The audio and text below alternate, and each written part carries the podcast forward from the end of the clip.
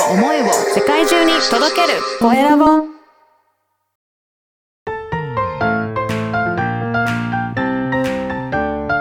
聞く力能力技術魅力があるのに伝わらない社長へ。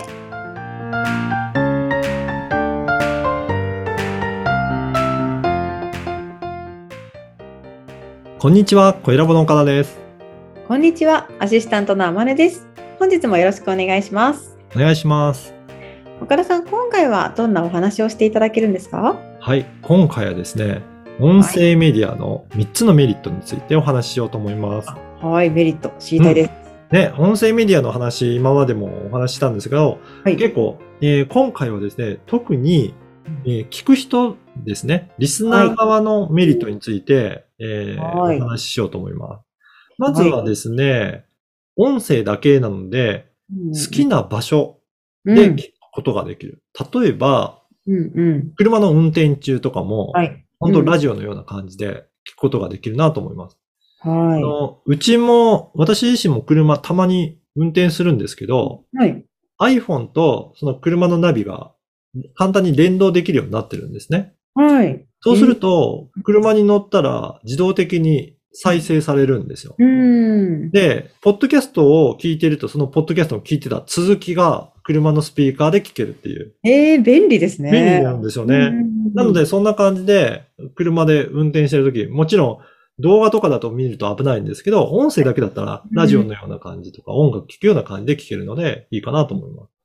確かにあとは料料理とかしながらでも聞けますねですね。そうなんです、はいそうなんですよ。あの、他のことしながらも聞くことができるかなと思います。うんで、あとは、移動中といえば、えっ、と、例えば電車に乗るときとか、歩いてるときとか、そういった時も、あの、動きながら聞くことができるっていうところが、まずは場所を選ばずできるっていうところがありますね。はいはい。で、二つ目が、まあさっき、天音さんもおっしゃった、その他のことをやりながらですね。うんうんうんそこできるところもメリットとしてあると思います。うんはい例えば、経営者の方なんかは、ジョギングをしながら聞いてるっていう方もいらっしゃるんですね。結構そう、黙々とやってるんだけど、そこの時でも知識を得たりとか情報を得たりすることができる、ポッドキャストってすごくいいですっておっしゃる方もいらっしゃいますし、あと、まさにさっきおっしゃった家事をしながらはい聞いてる女,、あうん女性もいらったりとかで、やっぱりはい他のことやりながらでも聞けるのもいいですよね。そうですね。朝、あの、朝散歩してるんですけど、その時うん聞いて、聞いてますね。はい。そうなんですね。ね、はいそういった時でも本当聞けるからいいなと思います。はいあと他はですね、隙間時間に効率よく、あの、情報を得られるっていうところもいいのかなと思ってます。はい。私自身はあの、ポッドキャストって、いつも倍速で聞いてるんですよね。で何倍速で聞いてるんですか？ちなみに。今、iPhone の、えーはい最高が2倍速なので、2倍速で聞いてる。おー、すごい。2倍速結構早いですよね。早いですね。でも、意外ともう慣れると、それが普通になってきて、えー。普通に聞き取れますね。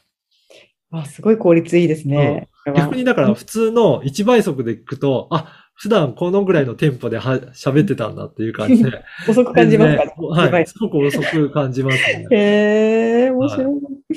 なので、そうやってし、あのー他のアプリだと、もっと3倍速で聞けるようなアプリもあったりとかするので、えー、そう。ささらに時間短縮にはなりますね。どこまで聞けるかみたいなやってみたいうそですね、ありますね。あのーオーディオブックなんかもかなり早く聞いてる方はいらっしゃるみたいですね。でも、意外とそのキーワードだったりとか、話してる内容とかは聞き取れるもので慣れてくると、そうすると本当に効率が良くなるなっていうのは感じますね。うーん。なので、まあ、その機能が最初から入ってる、えー、ポッドキャストとか、聞いていくのはすごくいいのかなと思います。うん。ぜひこんなメリットを活かして、もっと音声メディアにも身近なものになっていただければなと思います。はい。ありがとうございます。今回は音声メディアの3つのメリットについてお聞きしました。LINE 公式でもビジネスに関することや、ポッドキャスト活用方法なども掲載しています。質問や相談も大歓迎です。よかったらチェックしてみてください。それでは次回もお楽しみに。